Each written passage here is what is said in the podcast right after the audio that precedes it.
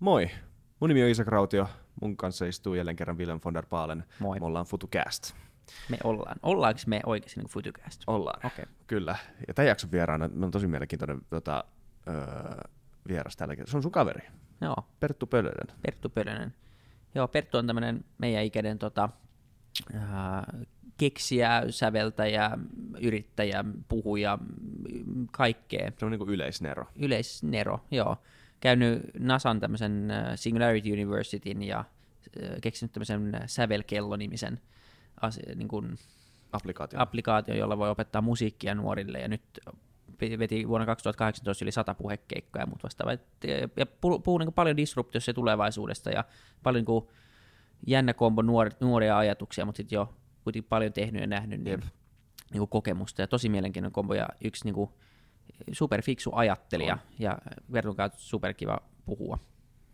Tota, ja, ja sano vielä tämä vikaksi, mikä tämä oli se, minkä, minkä tämmöisen accoladein MIT antoi?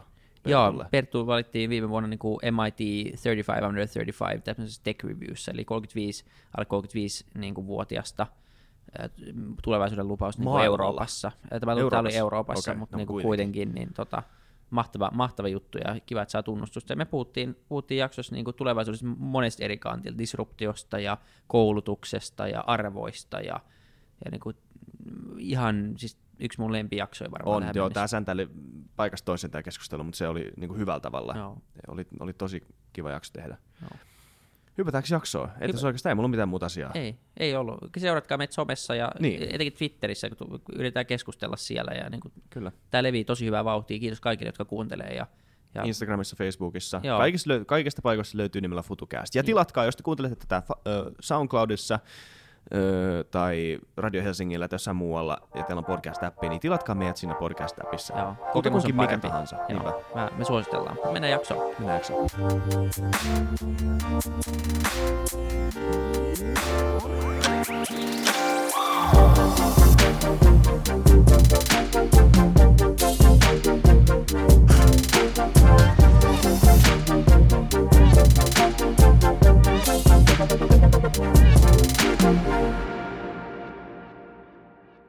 kiitos meidän pääyhteistyökumppaneille, jotka tällä Fytycastin kakkoskaudella on BMW i3, joka on BMWn täyssähköauto, sekä Pivolle, joka on kaikkien suomalaisten maksusovellus. Käykää tutustumassa tarkemmin ja kertokaa meille, että ootteko te jo kokeilu. Yeah.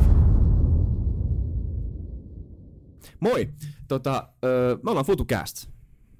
Taas täällä.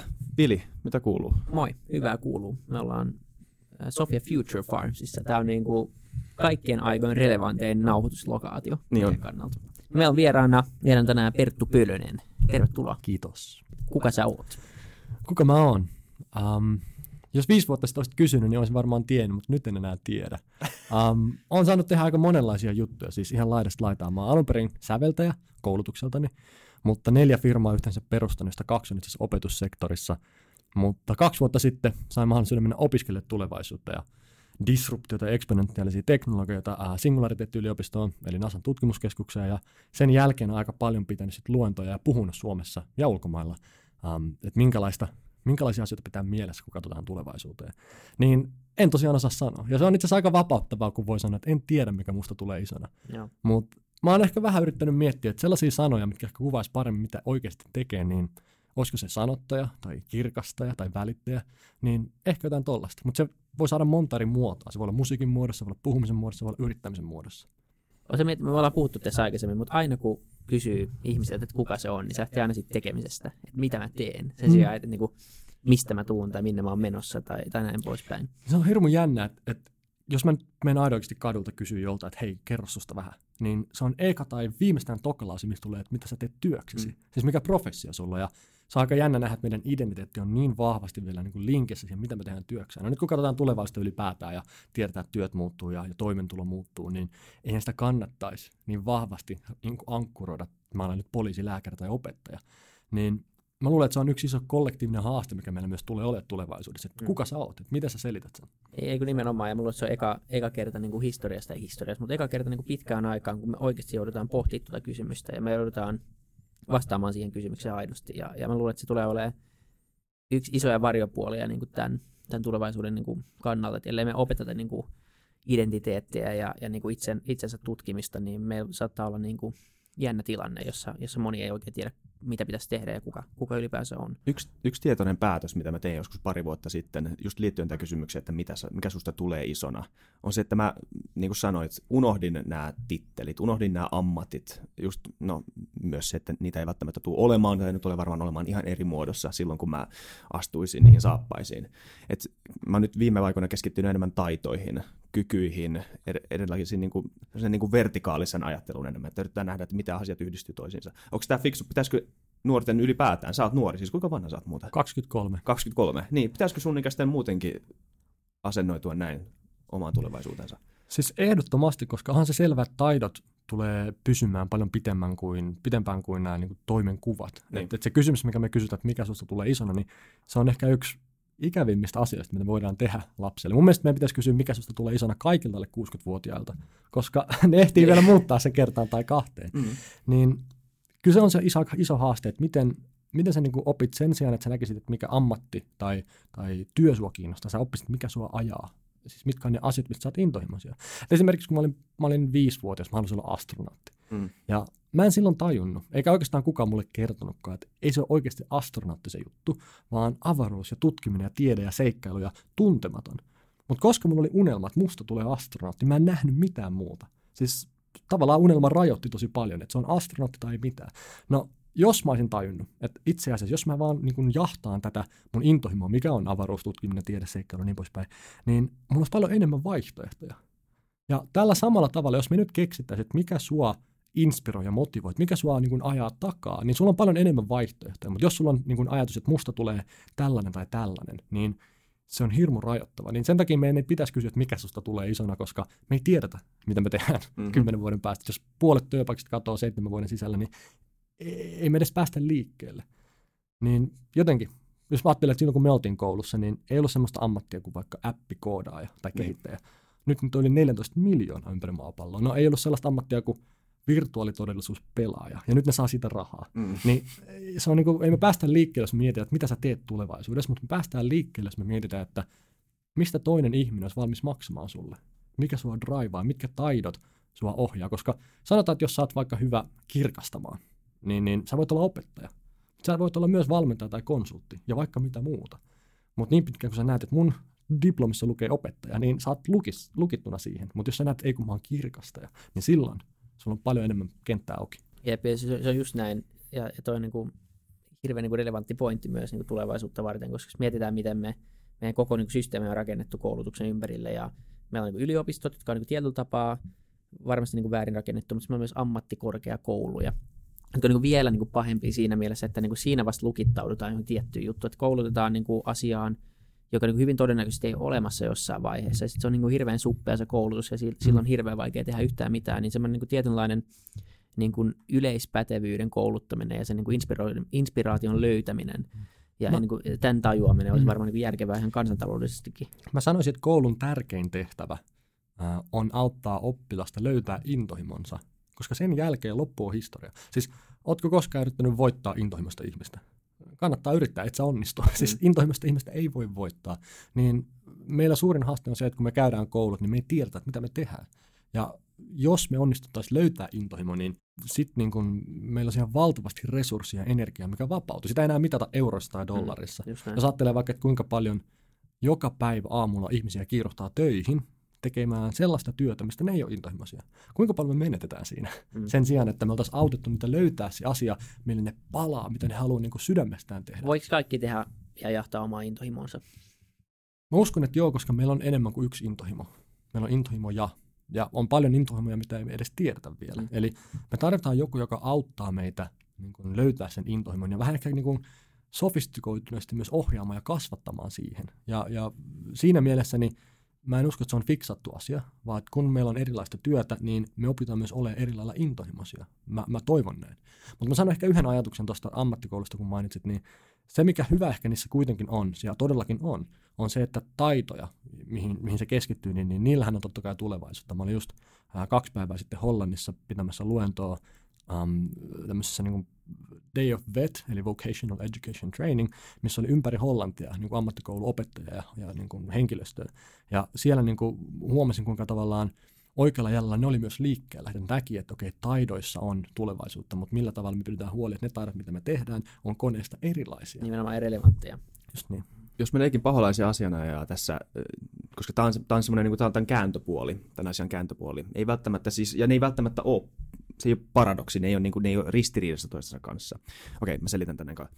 Ö, tässä puhutaan paljon siis niin kuin muutoksesta, just tämmöistä niin kuin enemmän tämmöistä niin kuin flowaavasta tulevaisuuden kuvasta, missä ihmiset liikkuu paikasta toiseen, intohimot muuttuu niin kuin ympäristön muuttuessa ja sun identiteettis kehittyessä. Mutta ihmisillä on kuitenkin jonkun näköinen kaipuu, etenkin siis, me ollaan kaikki nuoria, me ollaan 20 alle 25-vuotiaita kaikki. Mä luulen, että sitten kun me vanhetaan, niin semmoinen tietty juurtuneisuus ja tietty semmoinen, niin kuin, jotkut, sano, jotkut käyttää sanaa turvallisuus, se, ei ole, se on vielä vähän vieras aate mulle, koska siis turvallisuus ei ole jännää ja me varmaan kaikki kolme niin kuin haetaan jänni, jännyyttä jollain tavalla vielä.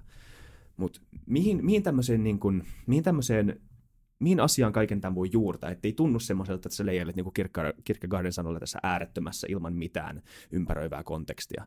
Eli, ja sitten, mikä toinen tapa, miten tämä voisi myös sanoa, on, että, tota, että mikä on se, niin kuin se iso tarina. Kari Enqvistillä oli nyt Ylellä hy- hyvä artikkeli siitä, että meillä puuttuu vähän nyt tämmöisessä niin kuin nopeasti muuttuvassa maailmassa, meillä puuttuu semmoinen yhteinen iso tarina, joka yhdistää meidät kaiket. Mm. Niin näettekö te, no ihan ekaksi vai, että onko tämmöisellä tarvetta? Ja sitten, että mistä tämmöinen voisi löytyä tai mitä kautta? Siis todellakin tarvetta, ja itse asiassa mulle tulee mieleen nyt, mitä Harari on mun mielestä aiheesta sanonut sen, No. että, että siinä missä hän jakaa tämän kehityksen kahteen ja kolmanteen vallankumoukseen, jotkut on sitä mieltä, on kaksi ja neljä, mutta hänen mukaansa niin ensimmäinen olisi tämä teollinen vallankumous, Mm. ja se seuraava on teknologinen vallankumous, mikä nyt on jo tapahtunut ja vielä ehkä tapahtuu. Um, mutta se seuraava, kolmas, mikä se on? Niin hän sanoi, että se on inhimillinen vallankumous, sen on pakko mm. olla, koska tämä teknologia niin kun puskee ja pakottaa meitä aidon oikeasti miettiä elämän perusasioita uudestaan. Et koska me voidaan 3D-printata asiaa tappaa sille ja kloonata koira tai ihminen ja tehdä seksirobotteja ja tehdä ohjuksia, mitkä itsestään niin kuin, te, saa pahaa aikaa ja vaikka mitä, niin meidän on, alkaa, me, meidän on pakko alkaa miettimään, niin kuin, että miten ihmisinä me, me reagoidaan tähän. Ja se, että, että minkälaista niin kuin, työtä tulee olemaan tai mihin ankkuroida, niin sen sijaan, että me koko ajan katsotaan, että mikä muuttuu, Mm. ja tätähän tämä keskustelu on. Muutosta tapahtuu, muutos on kiihtyvää.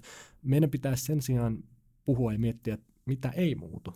Se on paljon kiinnostavampaa, mikä ei muutu. Siis jotenkin, jos sä onnistut löytämään, että mikä ei muutu, niin sä tiedät, että ton varaan mä voin nyt rakentaa ja luottaa. Kaikki muuttuu, mutta mikä on se asia, mikä aidon kestää aikaa. Ja silloin me päästään kiinni tähän inhimillisyyteen. Et, et totta kai ne inhimilliset arvot, ne kestää. Ihminen tekee edelleen toisille ihmisille työtä.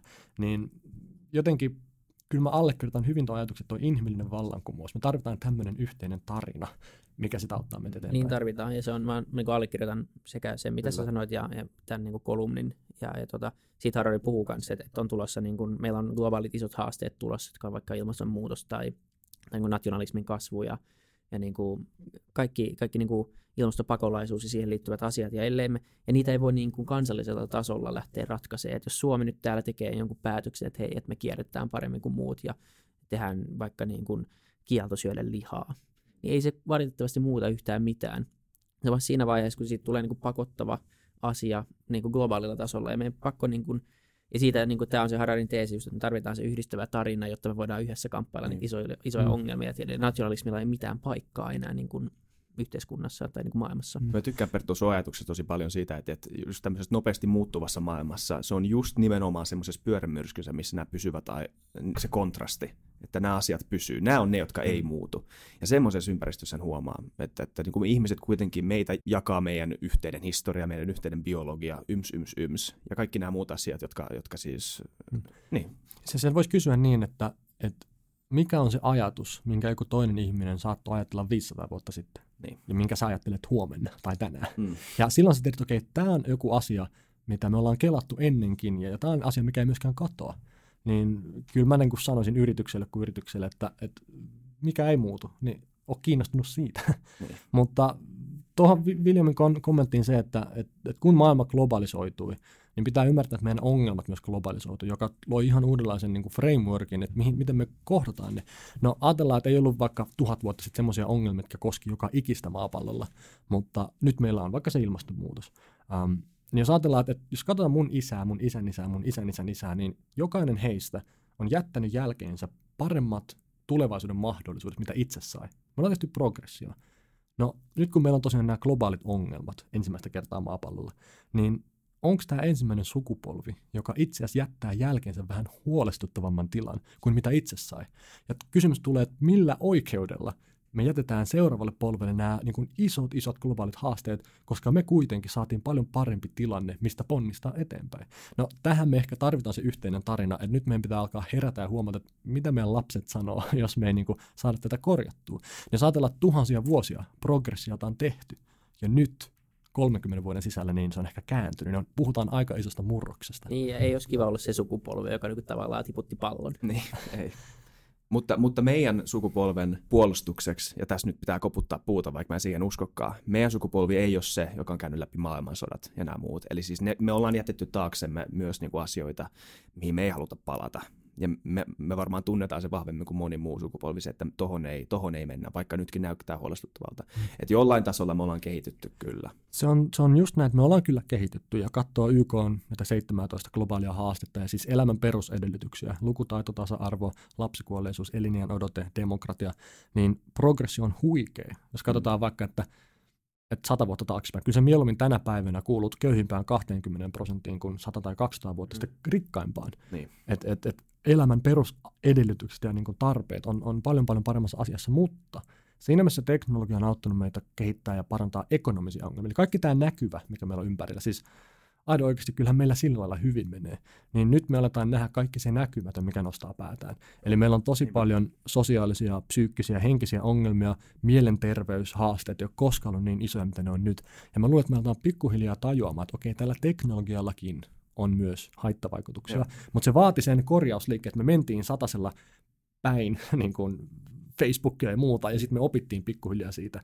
Mutta hirmu kiinnostava ilmiö, että kyllä joo, maailma on mennyt eteenpäin, mutta aina kun joku sanoo, että maailma on parempi paikka, niin mä niin kun, haluan aina haastaa, että, että millä tavalla, mm, koska joo. asialla on monta tasoa. Niinpä. Se on just näin. Ja se, se, on, se on, siinä on myös hyvät ja huonot puolet kiteyttää tämä koko niin kuin gaisti maailman maailmaksi, on joku yksi juttu, mikä joko menee hyvään tai huonoon mm, suuntaan, mm. kun taas tähän on, niin kuin, tähän on yhdistelmä kaiken näköisiä erilaisia ö, elämän osa-alueita. Niin, ja meillä on tosi paljon semmoisia nurinkurisia trendejä. Tämä kiinnostaa mua Henkko tosi Joo. paljon, koska ikään kuin me ollaan haluttu saada jotain hyvää aikaan, mutta se on kääntynyt negatiiviseksi. Esimerkiksi sanotaan vaikka sosiaalinen media, sen intentio oli tehdä meistä yhteisöllisempiä ja parantaa meidän mm. niin kuin, sosiaalista elämää mm. ja no, nostaa tasoa. No mitä käytännössä tapahtui? Se teki meistä yksinäisempiä, se huonosi meidän ystävyyssuhteita niin ja niiden laatua, ja nyt se haastaa demokratiaa. Eli me yritettiin saada jotain hyvää aikaa, no toisin kävi. No nyt virtuaalitodellisuudesta sanotaan samaa, että, että se lisää empatiaa, kun me nähdään toisten silmin. Ehkä se tekee meistä vain eristäytyneempiä. Tai ajatellaan, että kun internet tuli, niin sanottiin, että, että se niin kuin vapauttaa aikaa ja vähentää työtä. Ja niinhän se teki, mutta itse asiassa ihan päinvastoin loppukerrassa, koska nyt me eletään kiireemmässä ja hektisemmässä maailmassa kuin koskaan ennen, ja kiire tulee kotiin asti. Mm, niin nämä on hirmu kiinnostavia trendejä, että, että tavallaan joo, on yritetty saada hyvää aikaan, mutta vastatrendit ja, ja kuplat ja muut, niin ne alkaa olla tosi näkyviä nyt.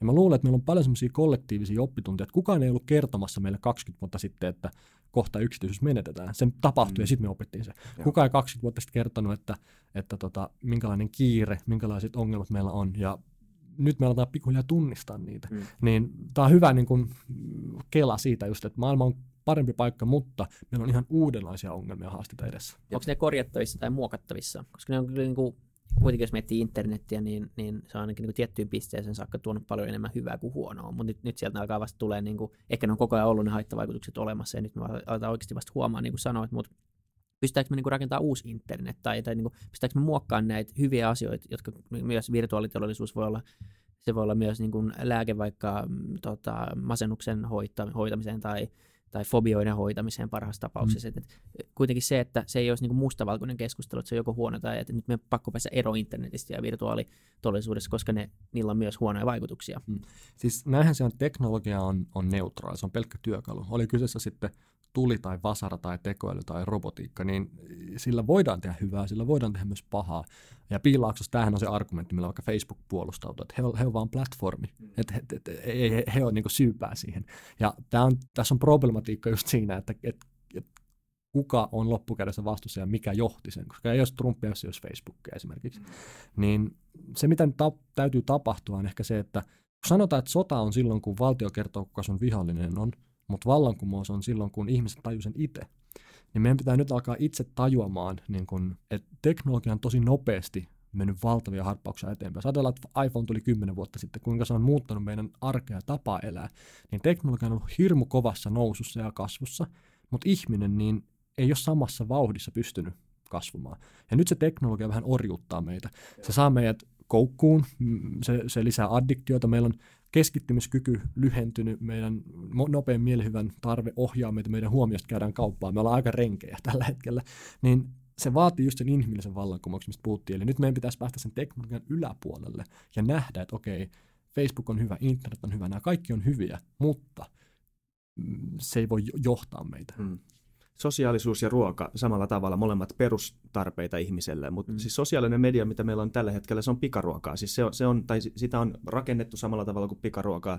Se manipuloi meitä totta kai niin kuin moraalifilosofisesti voi sanoa tietysti, että ihminen on tota, suvereeni yksilö ja vastuussa omista teoistaan, mutta se ei ole niin, miten se toimii. Siis psykologisesti on ihan totta, että meitä manipuloidaan näiden mainoksien mm. yms kautta. Niin ja se voi vaan niin vahvistua ja pahentua. Niinpä, niinpä. Ja, ja, siis, ja sä voit syödä hyvää ruokaa tai sä voit syödä huonoa ruokaa. Sosiaalinen media, sosiaalisuus, tämä on perustarve ja tämä voi tehdä varmaan tosi, tosi hyvin, mutta se, jos se tapahtuu tämmöisellä, niin kuin, tämmöisellä niin kuin markkina, markkina-arvon, tai puhutaan markkina-arvon kilpailun ehdoilla, niin se menee just tähän suuntaan, että yritetään nopeasti, nopeasti, nopeasti saada sitä reviiriä isommaksi. Ja taloushan ei tunne empatiaa. Niin. Jos talouden antaa, antaa mennä, niin kyllä se riistää ja voittaa ja tekee kaiken mahdollisen. Ja sen takia meille jää se, että meidän pitää pitää huoli, että se empatia on jossain mukana, se niin kuin inhimillisyys on jossain mukana. Mutta toihan on tosiaan, toi sama argumentti on tosiaan piilaaksakin aika, aika niin kuin käytetty, että et, et, et ne ei ole ne työkalut, vaan ne on ne ihmiset. Mm. Niin kuin, ja, ja tällä monet noin niin kuin alustat ja muut niin kuin jotenkin puolustautuu. Mutta kyllä meidän aido oikeasti pitää alkaa ehkä reguloimaan niitä tai jollain tavalla niin kuin pääsee niiden, niiden yläpuolelle myös. Miten me tehdään inhimillinen vallankumous? Syntyykö se itsestään vai miten voidaan niin kuin edesauttaa, että, että mennään meidän mielestä oikeaan suuntaan? Toi vähän kaikessa, että mitä pitää tapahtua ennen kuin me opitaan. Mm. mitä pitää ilmaston kanssa tapahtua ennen kuin kaikki sen tajuu. Mitä pitää um, sosiaalisen median kanssa tapahtua ennen kuin me opitaan. Kun Cambridge Analytica tuli, valtavat uutiset, valtavat niin kuin, otsikoita 20 prosenttia, 120 miljardia lähti niin kuin Facebookilta päivässä ja siis oikeasti iso hitti. Kuinka moni lopetti Facebookissa niin. niin kuin aivan oikeasti. Kuinka moni niin kuin, jätti sen siihen? Niin me huomataan, että hitsi kun me ollaan jo niin syvällä siinä mm. kierteessä, että, että, että tätä, tätä maailmaa, tätä kuvaa jotenkin se, että me halutaan koko ajan enemmän sitä, mitä me ei tarvita. Ja sosiaalinen media on jollain tavalla ehkä boostannut myös sitä ilmiötä, että, että jos meillä on nälkä, niin, niin ai että kun me tykätään niistä keittokirjoista, me katsotaan vesikielellä, tulee taas uusi kuva, taas uusi ruoka. Ja ikään kuin me niin kuin saadaan se nälkä pois, kun me katsotaan sitä ruokaa. Sen sijaan, että me hei, syö. Tässä on niin. puuroa. Ja jotenkin me koko ajan pidetään tämmöistä tietynlaista filtteriä ja illuusioa yllä, että hei, mä niin parannan tätä ongelmaa, mä oon sosiaalinen, mulla on kavereita, mulla, on, mulla menee hyvin. Sen sijaan, että me nähtäisiin, että ehkä se, mitä sä vaadit tai mitä sä tarvit, on meditaatiota ja, ja sisäistä kasvua ja know thyself, kuka minä olen, kaikki tämä. Niin miten me nyt opittaisiin ihmisinä, että se nopea mielihyvä ja se viihdeteollisuudesta niin kuin kaikkialle siirtynyt niin kuin helpon ja matalan hedelmän nappaaminen ja niin kuin helpotus, niin se ei ole se oikea ratkaisu. Koska me ihmiset, me, me halutaan nopeita vastauksia, nopeita ratkaisuja, me mennään siellä, missä aita on matalin niin miten me saataisiin ihmiset oppimaan, että nyt on kasvun paikka. Nyt ei mennä sieltä, mistä aitaan matalin. Tämä on vaikeaa, mutta me tarvitaan se. Musta tuntuu, että ihminen haluaa myös sitä hidasta. Se on vain, että ihminen on helppo manipuloida äh, halua, niin kuin haluamaan sitä enemmän ja enemmän ja enemmän niin kuin addiktoitua siihen nopeeseen. Mutta onko sun mielestä siis, öö, sä sanoit tuosta muutoksesta, että, että ihminen pitäisi saada muutos halukkaaksi, niin ollaanko me vähän menetetty sitä halua tai jopa kykyä pitää kiinni näistä muutoshaluista, koska nimenomaan tämä Cambridge Analytica oli iso, iso juttu, ja siis sen ei, ei voi vähätellä, kuinka iso asia tämä on, vaikka se olikin niin kuin vain eka murunen tämmöistä isosta Niin se oli jäävuoren huippu vaan. Niin, jäävuoren huippu.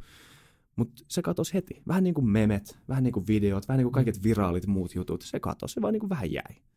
Niin, ollaanko, ollaanko me, onko tämä, onko tämä muutosnopeus niin kuin heikentänyt meidän niin, kykyä? Niin, onko meillä niin huono niin kuin, tavallaan keskittymiskyky, tai niin kuin, mä en tiedä, onko se sitä, mutta onko meillä niin huono kyky nykyään fokusoida asioihin ja niin kuin, ottaa selvää ja jäädä miettiä, jäädä niin kuin, hetkeen. Niin, puuttuuko meidän se iso tarina, niin mä palaan siihen taas, se iso unelma, se iso yhteinen juttu, mikä yhdistää tämän kaiken.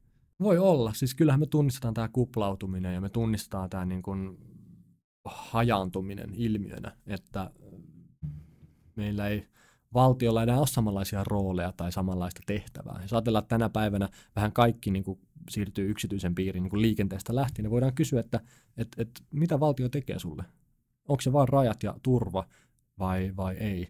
Ja jotenkin se, että me eletään globaalissa maailmassa, niin tämä on niin erilainen viitekehys.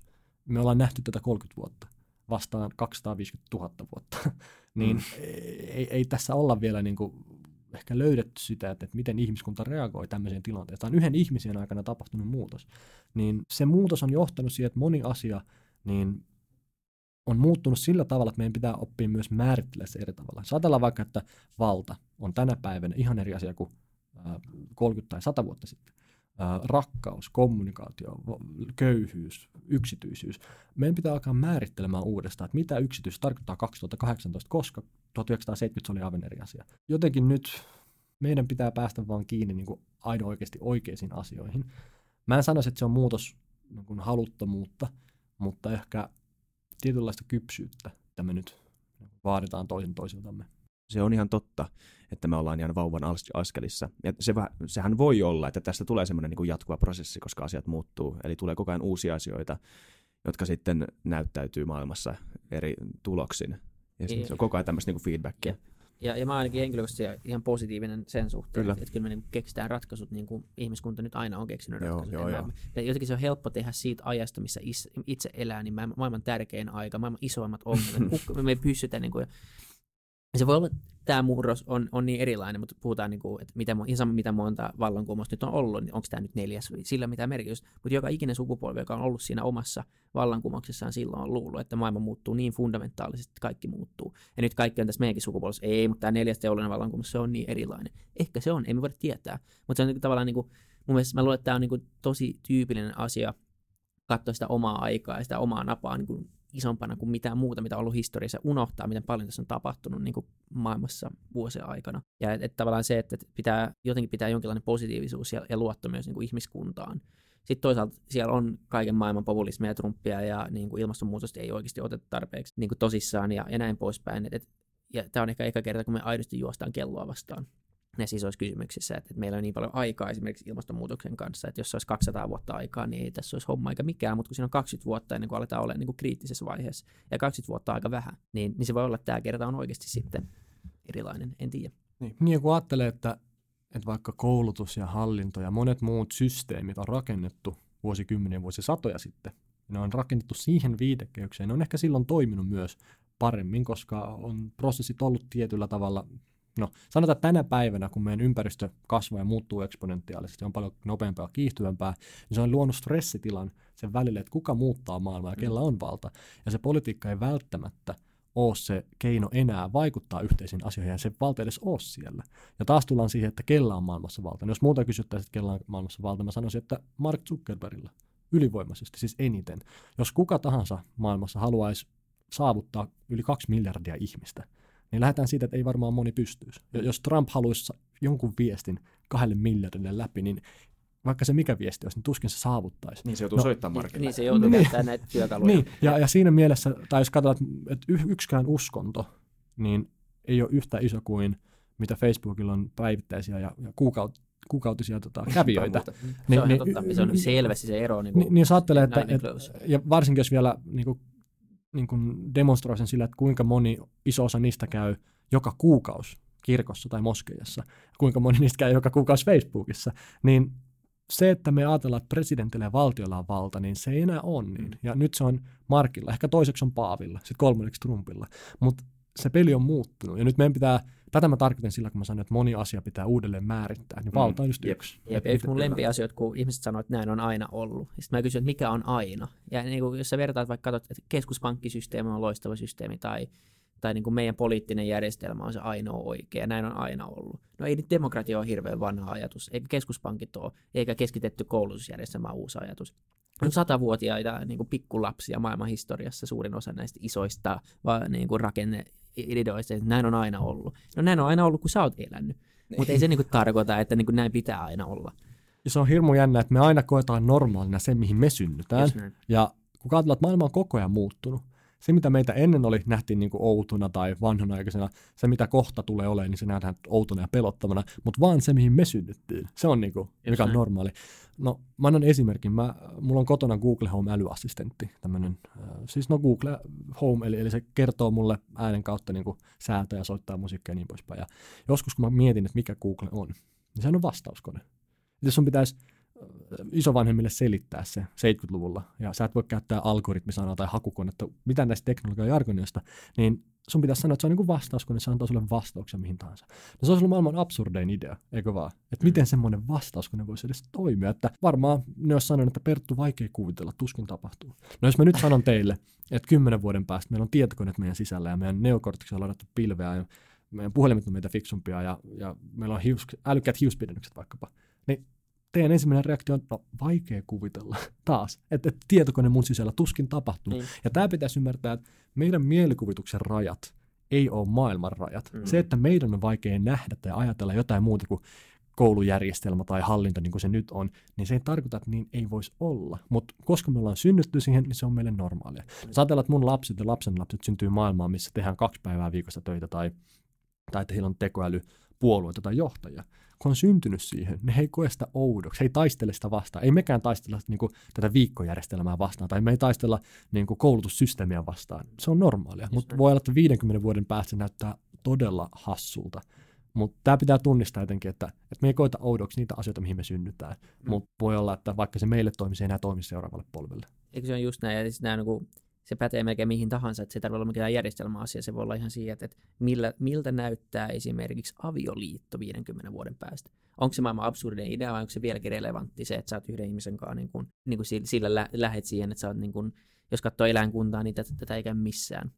Et, et se, se liittyy niin kuin myös, myös niin kuin tämmöisiin konstruktioihin koko, koko tämä tilanne. Et, et varmasti niin kuin, mä haluan nähdä, että miltä maailma näyttää 50 vuoden päästä. Niinpä tullaan just takaisin, että mikä muuttuu, mikä ei muutu. Mm, Mm, niin. eli, eli osaatko sä sanoa, mitkä asiat on niitä, jotka ei tosiaan muutu. Mm. Mm. Jos joku multa kysyisi, että, että, että niin kuin sanot, että et malta ottaa, niin mä sanon, että jos, jos multa kysytään, että mitä mä ajattelen tulevaisuudesta, niin en malta ottaa. Ei. Oikeasti niin kuin, vitsiläinen, oispa jo. Mm. Et, Just näin, Se- oispa jo, se vaikka voi- aikakone. Se voi ve- vetää mun mielestä vielä enemmän metaksi, sille että ei vaan sitä, mitkä nuo traditiot tulee olemaan tai tuleeko ne muuttumaan, vaan mikä tulee olemaan tradition rooli niin kuin konseptina. Niin kuin, että tuleeko meillä olemaan tämmöisiä asioita, mihin me ankkuroidaan Mhm. mm. meidän oma identiteetti. Mm.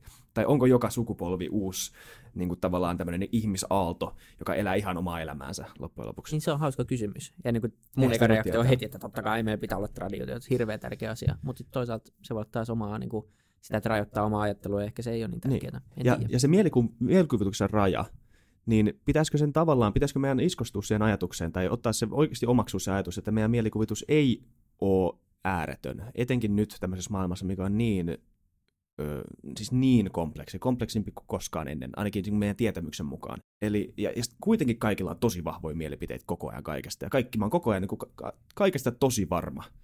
Kaikesta ihan, ihan, ihan, ihan varma, kun tää on just nimenomaan niitä aikoja, kun pitäisi eka kuunnella, eka Just näin. kuunnella. Tämä on just niistä nurinkurista trendeistä yksi, mistä mä mainitsin aikaisemmin, että taas meillä on enemmän sananvapautta maailmassa kuin koskaan ennen.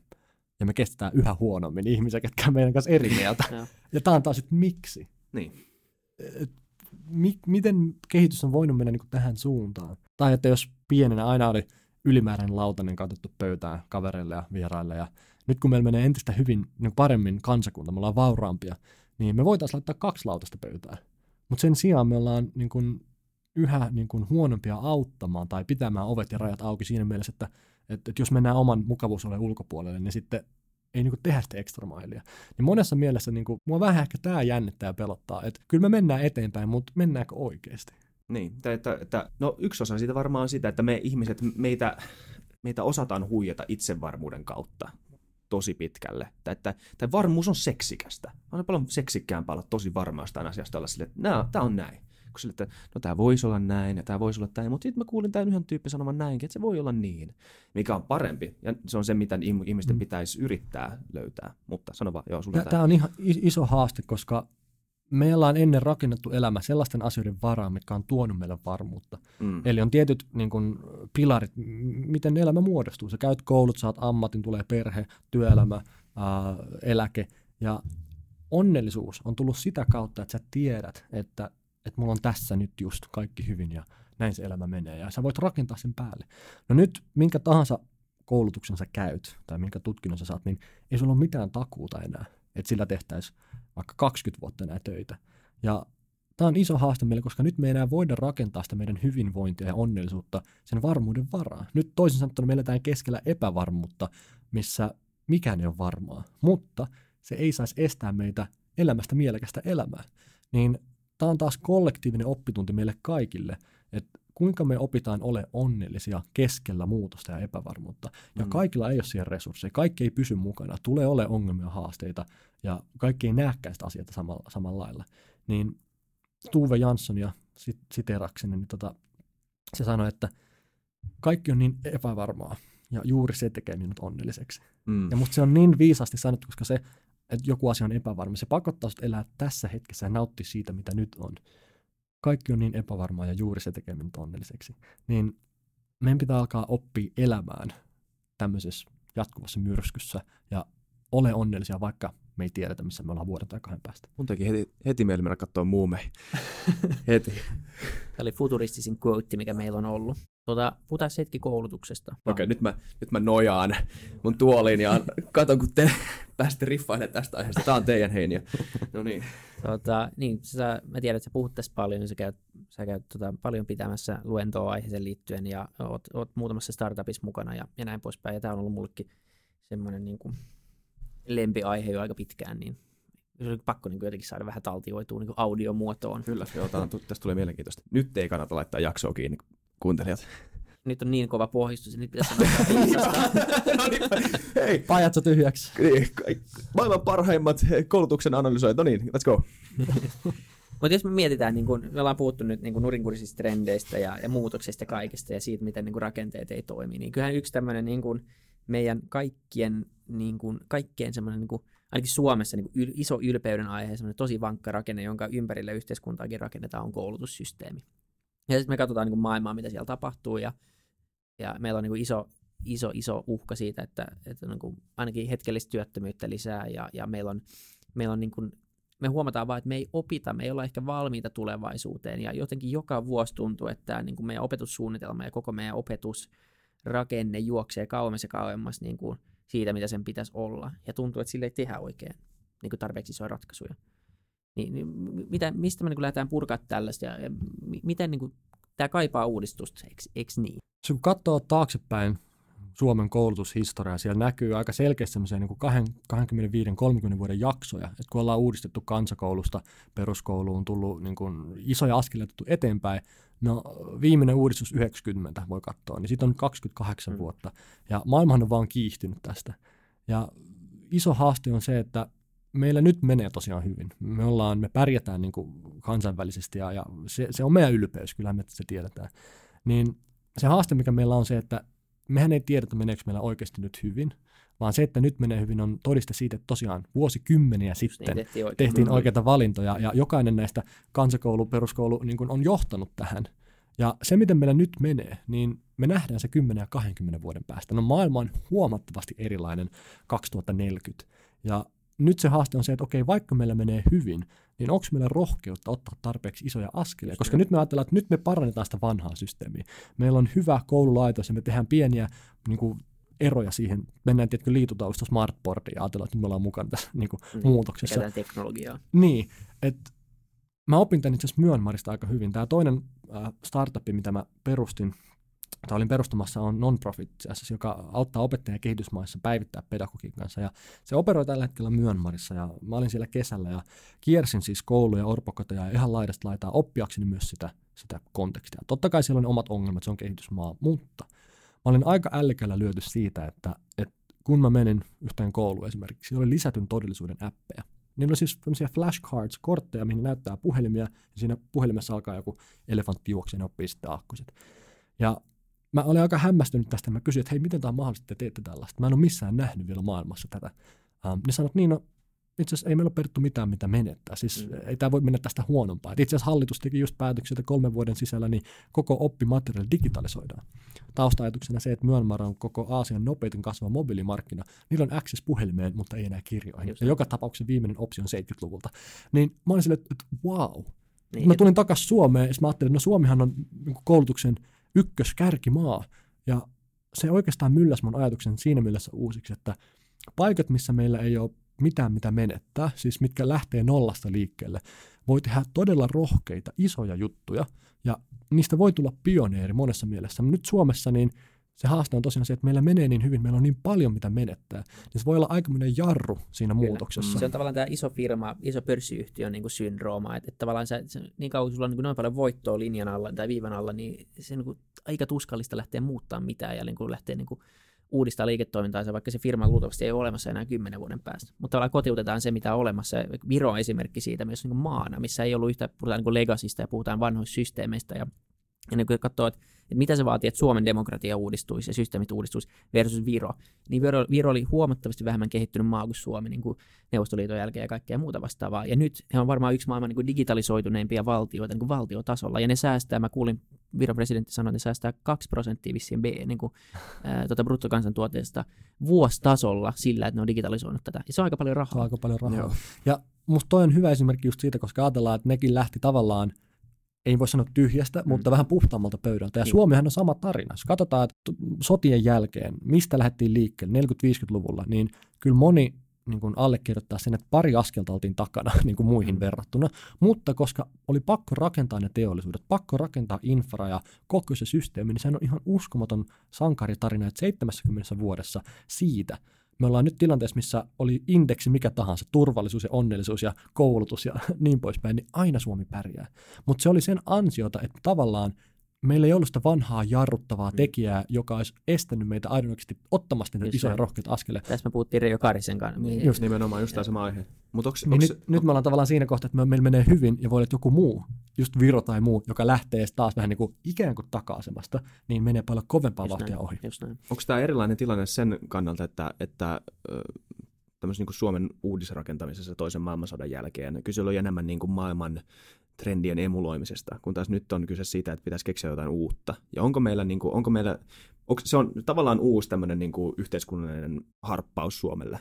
Ehkä se kysymys on se, että, että voidaanko me niitä vanhoja järjestelmiä ja systeemejä niin ylipäätään saada toimimaan tulevaisuuden yhteiskunnassa maailmassa. Että voidaanko me tehdä Windows 95 aina vain uusi versio ja olettaa, että kyllä se sitten 2018 vielä toimii pädellä. Ei, me tarvitaan uusi käyttöjärjestelmä kokonaan. Mm.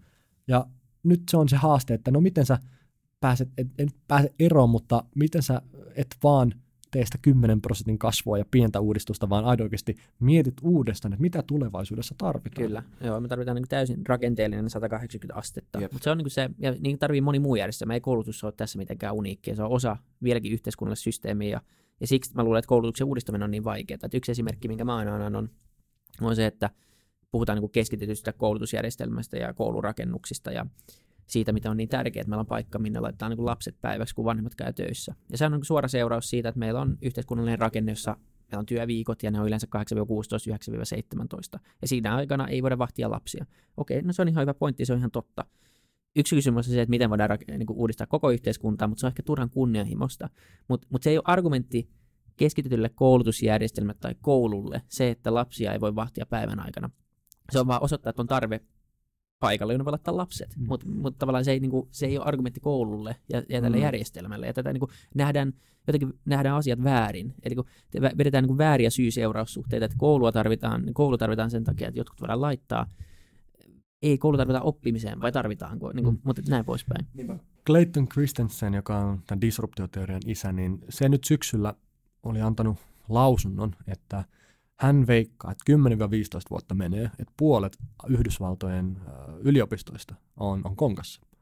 Ja Mä en usko, että tommonen kaveri, ihan siis Harvard-proffa, ihan hihasta heittää mm. tämmöisiä ennustuksia. No sitten kuukausien jälkeen syyskuussa uh, World Economic Forum julkaisi viimeisimmän tämän työraportin tai, tai ammattiraportin, missä ne ennusti, että 50 prosenttia kaikista maailman töistä tulee joko katoamaan tai radikaalisti muuttumaan vuoteen 2025 mennessä. Mm. No, nämä herrat taas Davosissa ei ihan hepposin syyn niin kuin mm. heittele tuommoisia lukuja ilmaa.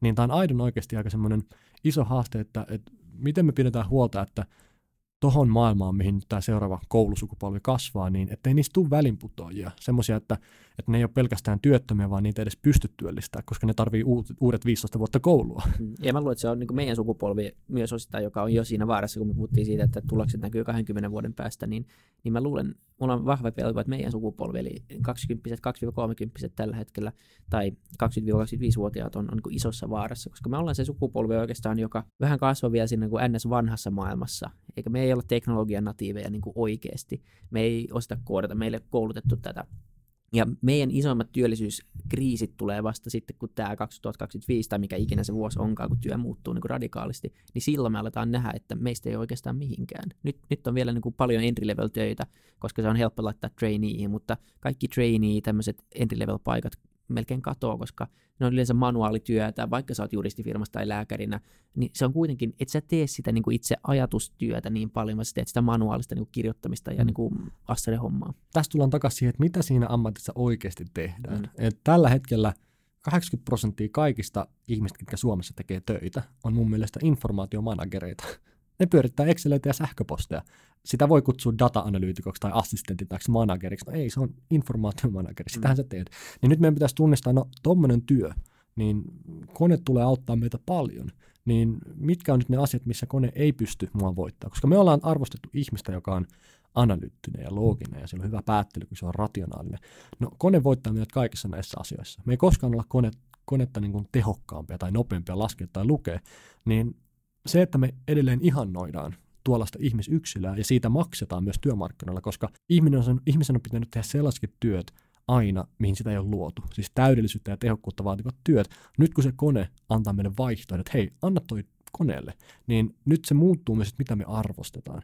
Ja totta kai tämä säteilee sinne koulutukseen asti, että mitä meidän kannattaa opettaa.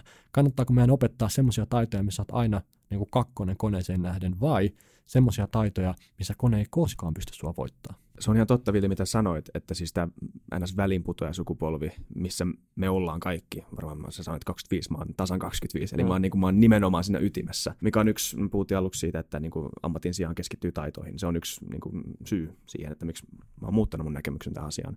Mä, mä, en, mä en usko, että sitä on helppo määritellä, tai helppo selittää vielä, tai pukea sanoiksi, että mitkä ne edut tulee olemaan. Musta tuntuu, että siinä on joku, jonkinnäköinen etu myös olla mukana siinä välinputajasukupolvessa, joka on nähnyt tämän kehityksen. Ties, näki maailman ennen sitä, ja nyt näkee maailman sen jälkeen. Ja ymmärtää sen tavallaan semmoinen niin perspektiivin muutos, mitä monella ihmisellä ei tule enää olemaan, koska maailma tulee muuttumaan, niin ihan sama miten se tulee muuttumaan. Mm.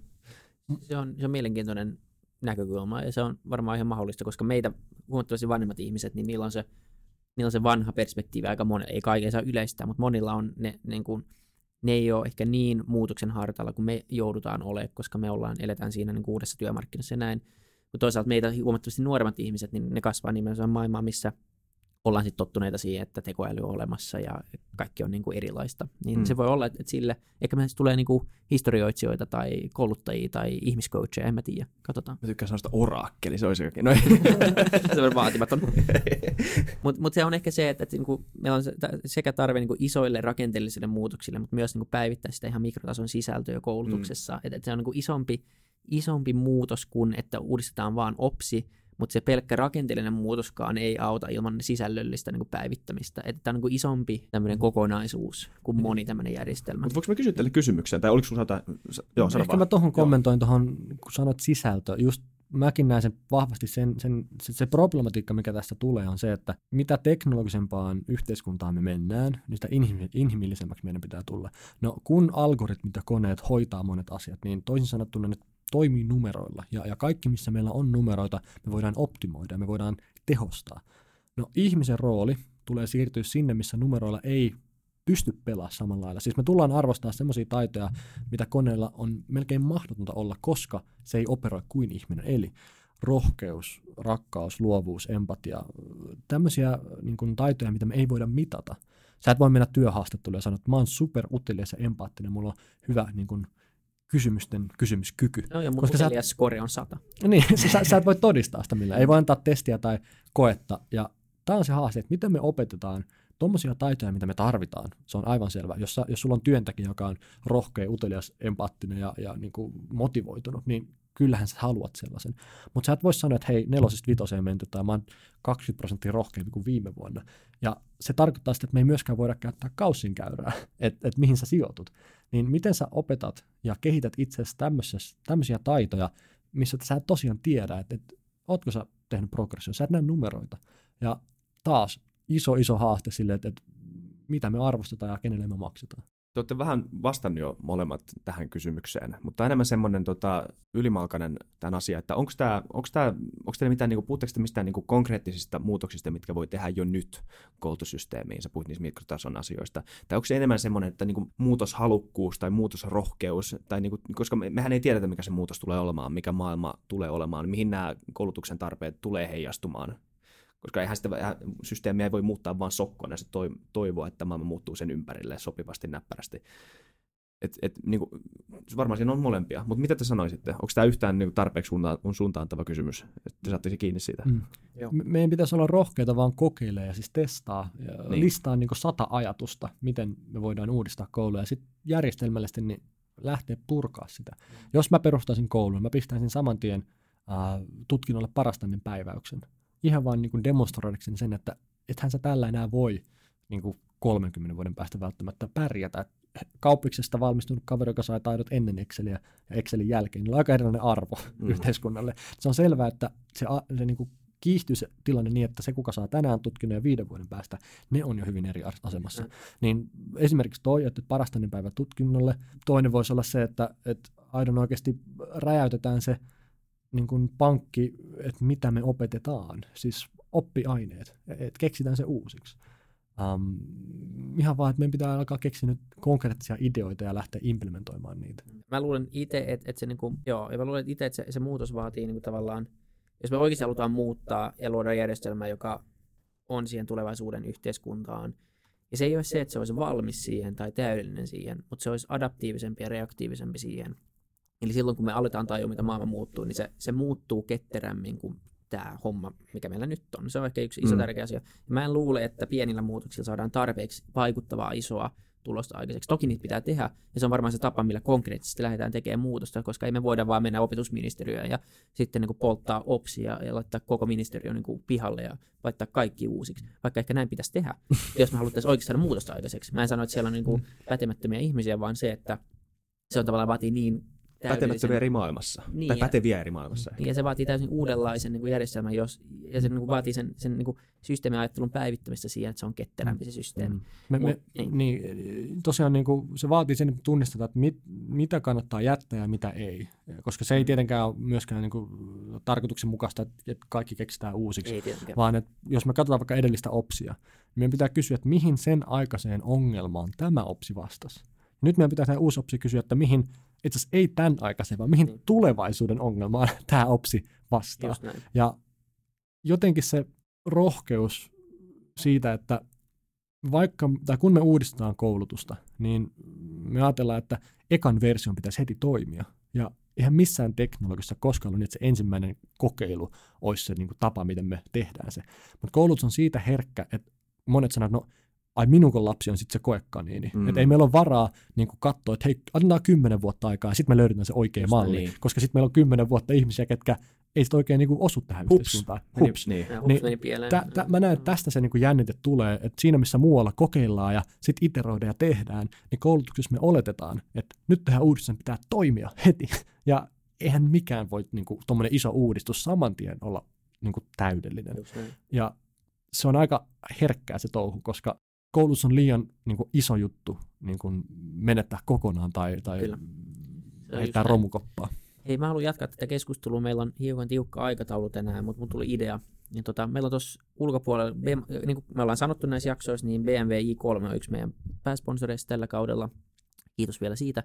Ja tota, meillä on nyt Iisakin kanssa tuommoinen BMW i3 lainas koko viikonlopun. Ja mä ajattelin, että meidän pitää ajaa Iisak yhteen paikkaan tässä, Joo. niin mitä jos me vaan jatketaan podcastia autossa ja katsotaan, että voiko sähköautossa tehdä podcast, että onko se oikeasti niin hiljainen. Ja saadaan kaikki aikojen futuristisen jakso tästä. Niin, niin Koska tätä ei haluta lopettaa. Tämä on jo pitkä jakso, mutta ei lopeteta vielä. mennään, Tämä on mennään hyvä. jatkaa autoa. Eli palataan ihan kohta tauolta. Tässä vaiheessa tosiaan siirryttiin autoon, niin tota ei osattu odottaa, että meidän mikit ottaa toisistaan aika paljon kaikuu. Niin tota äänilaatu on heikompi kuin, kuin tota jakson alkuosassa. Ja mä haluan korostaa, että se ei riipu niinku autosta, että siellä oli yllättävän hyvä nauhoittaa, mutta kuunnelkaa ihmeessä loppuun, paljon hyvää juttua riittää vielä. No niin, me ollaan äh, BMW i3 kyydissä. Ei kerrota kuka ajaa, tai tulee vastuukysymyksiä. Mutta tota, täällä ajellaan meidän hienolla sponssiautolla keskustassa Kruununhaassa tällä hetkellä. Me ollaan viemässä Iisakkia sairaalaan. Ei olla siis törmätty, kaikki on Iisakin kanssa ihan hyvin, mutta, mutta tota, me jatketaan nyt se Niin, keskustelu. no, mutta ei välttämättä ole, mutta Niin, no, se on, se on, hengitetään takapenkillä. Tämä on yksi aihe, mikä ehkä on sinänsä kiinnostava, että kuinka nopeasti me niin kun, otetaan vastaan muutokset. Ajatellaan, että iPhone on ollut vasta 10 vuotta, Niin. mutta se on niin kuin, muuttanut meidän käyttäytymistä ihan radikaalisti. Mä olin eilen, mä tulin junasta tota Keski-Suomesta keikalta ja sitten VR-verkko vähän pätki ja jossain kohtaa mä että äh, minuutin kestää ladata toi video. Joo, Mietin, että- että, niin kuin mä oon nyt jo niin kuin ärsyntynyt siitä minuutista. Ajatellaan, että 10 vuotta sitten niin ei ollut mahdollista Niin. katsoa sitä videoa. Mitä sä ostit sun vaan. soittarit? Muistakaa, mulla oli joskus niin korkea puhelinlasku, kun mä, olin, mä en tajunnut, että ne maksoi, niin mä olin ostanut kaikki Simpsons-tunet ja kaikki, niin kuin, kaikki soittarit. Ja piti ostaa, ja kaikki laulut piti ostaa MP3, ja sit sä pystyt kuuntelemaan niitä sun kännykässä, jossa on niin kuin maailman surkein äänentoisto. Se on, se on se- myrkyllinen nimi nykyään, mutta tiedätkö sen Louis C.K. bitin, missä se oli tota, äh, Conanissa? Se oli niinku, niin melkein tasan samanlainen kela sille, että se oli lentokoneessa, jossa oli wifi. Eka kertaa, kun se on koskaan ollut lentokoneessa, missä on Joo. wifi. Sitten wifi menee päälle, joku tyyppisen vieressä istuu sille, yhdistää puhelimensa, puhelimensa wifiin. Kestää viisi minuuttia, wifi katkee. Ja sitten on silleen, että pff, bullshit. Jep. Ei, kun, mä, Kuinka niinku- nopeasti asia, mistä sä et edes tiennyt, että se on olemassa, niin sä totuit Niin, ja sä et me tiennyt, että sä haluat tien- sitä. Me otetaan Niin. se itsestäänselvyys. Niin. Niin. Tiedätkö, että viiden vuoden päästä sillä, taas tämä mun sisäisen tietokoneen softa pitää päivittää. Siis Niin. taas. Nyt hetkonen, sun sisällä on tietokone. Mitä ihmettä?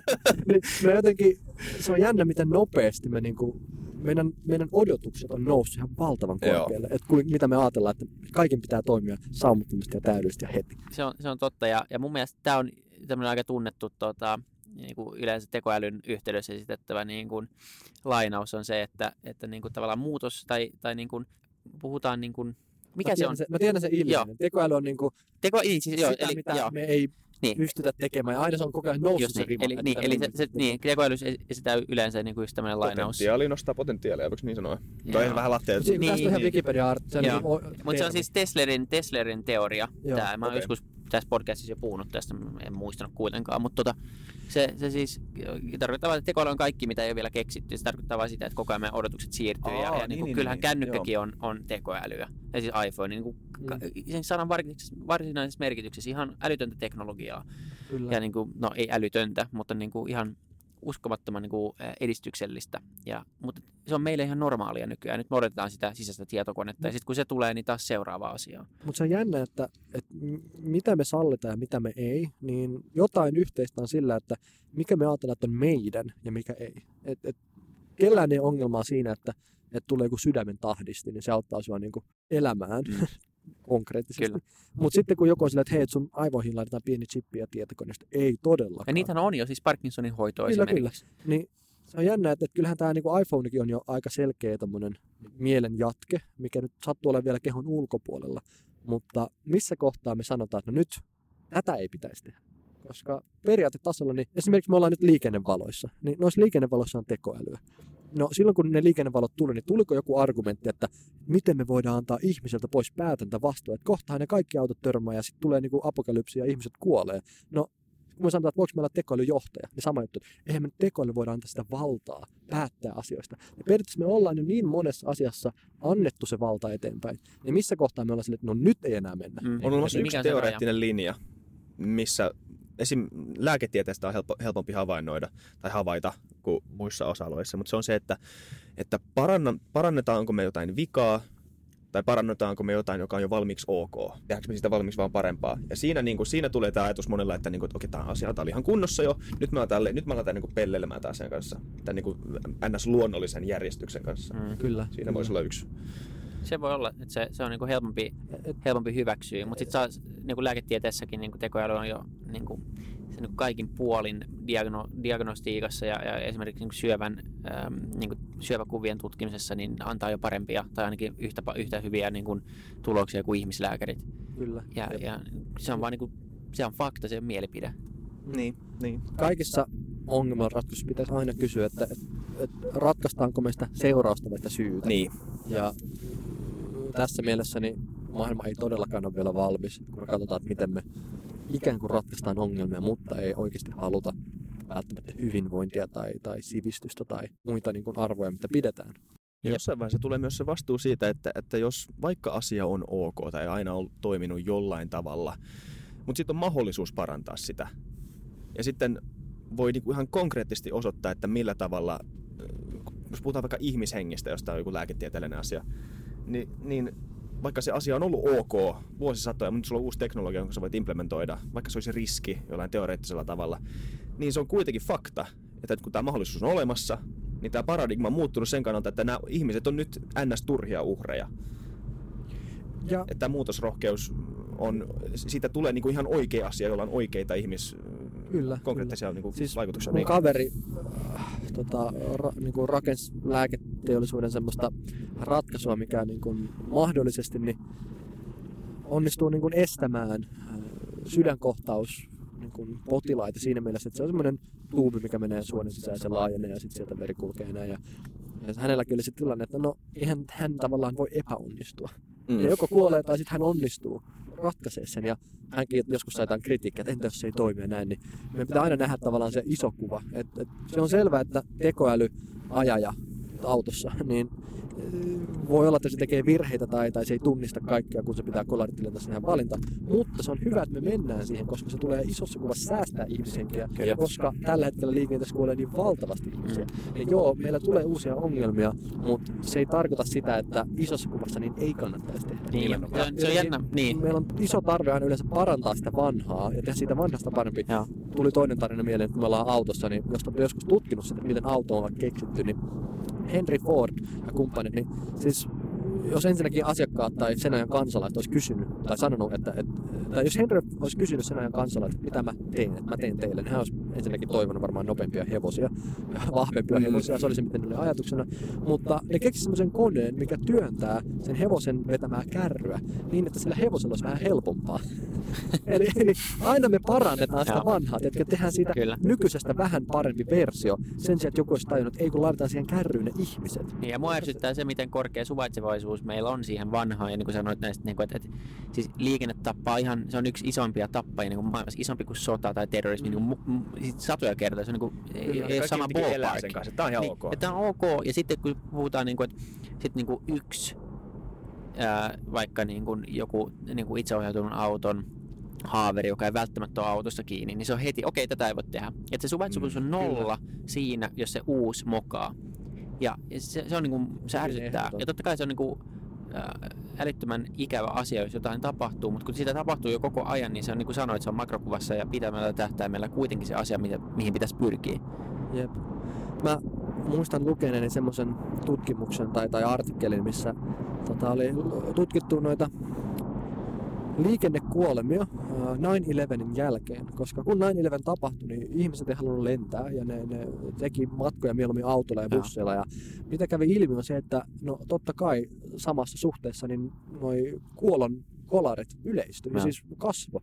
Ja sen seurauksena niin liikenteessä kuoli enemmän ihmisiä kuin ne kaksi lentokonetta ja se kaikki, mitä se mukanaan niin kuin sai aikaan.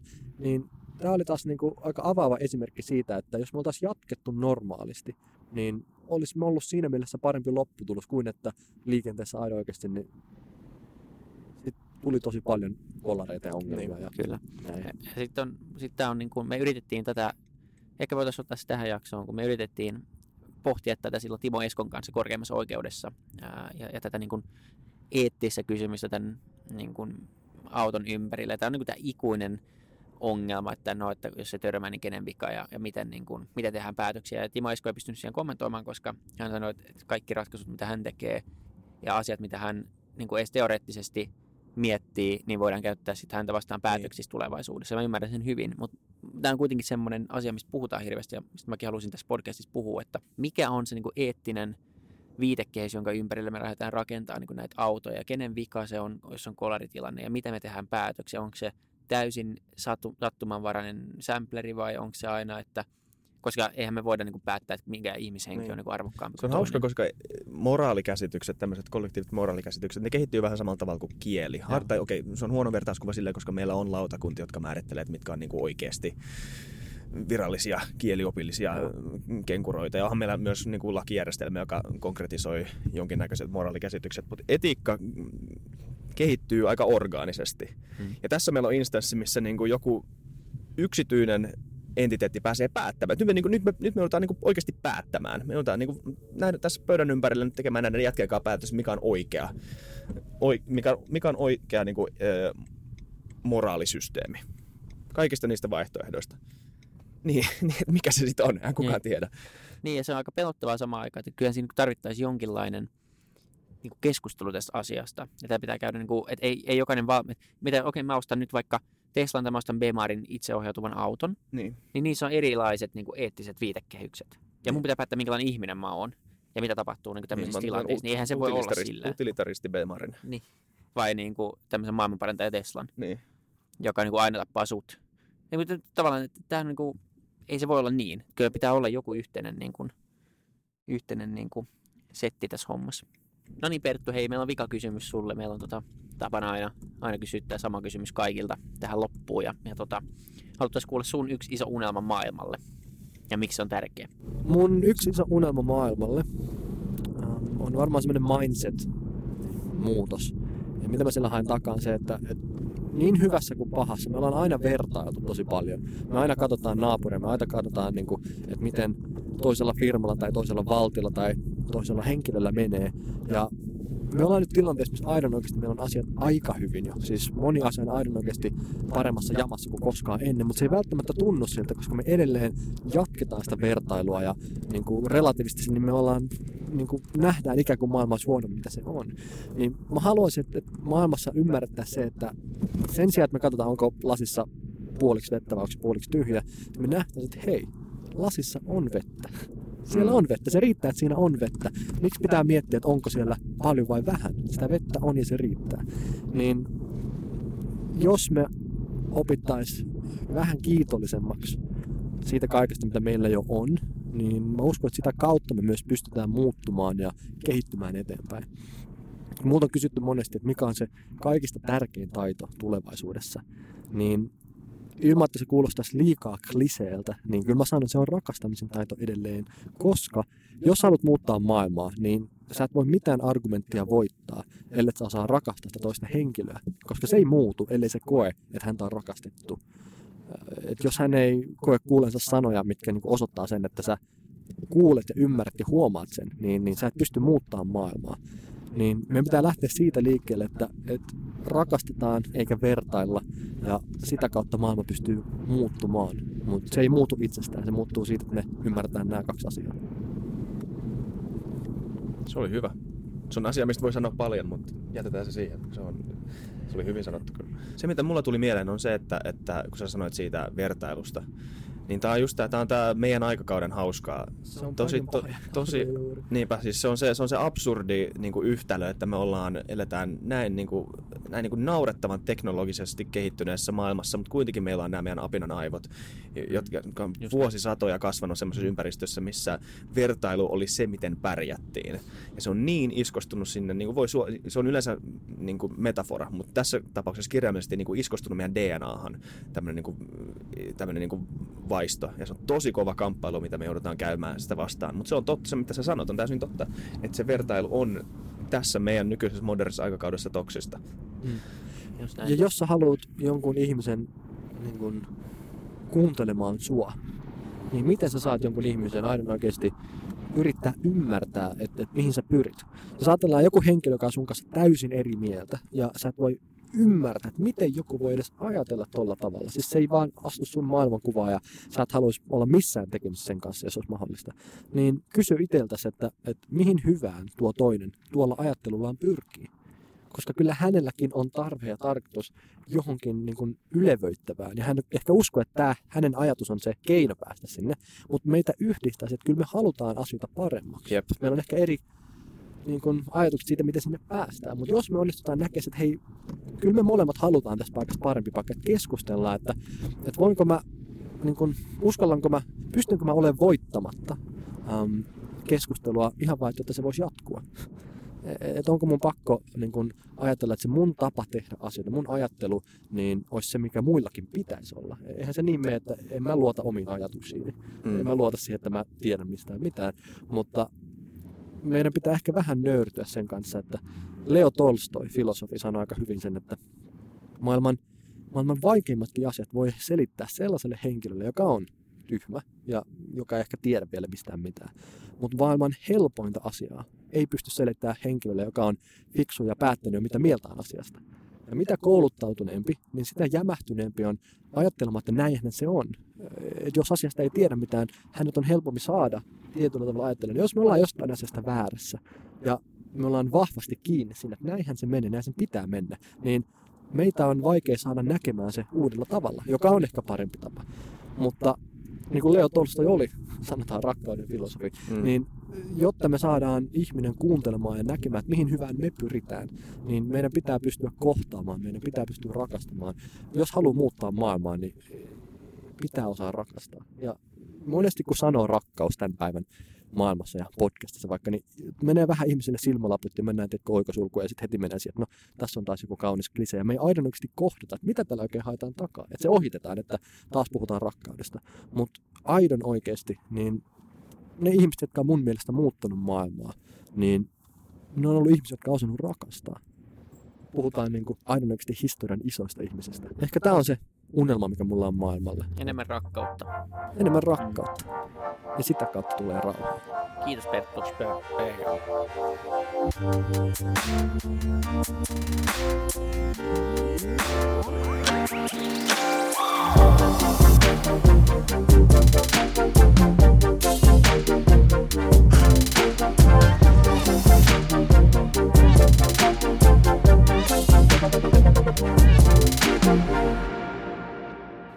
Kiitti kaikille kuuntelijoille, yhteistyökumppaneille ja FutuCastin koko tiimille. Isa Kraution ja William von der Baalinin lisäksi, Isa Kraution minä, tiimiin kuuluu tuotantovastaava Samuel Happonen ja media vastaava Tuumas Lundström. Ja kiitos Niko Noanalle tästä upeasta tunnaribiisistä, joka on mukana Lululandissä. Seuratkaa mitä somessa nimimerkillä FutuCast, millä tahansa podcast-alustalla ja niin ja saa arvostella. Mielellään. Thanks. Moi moi.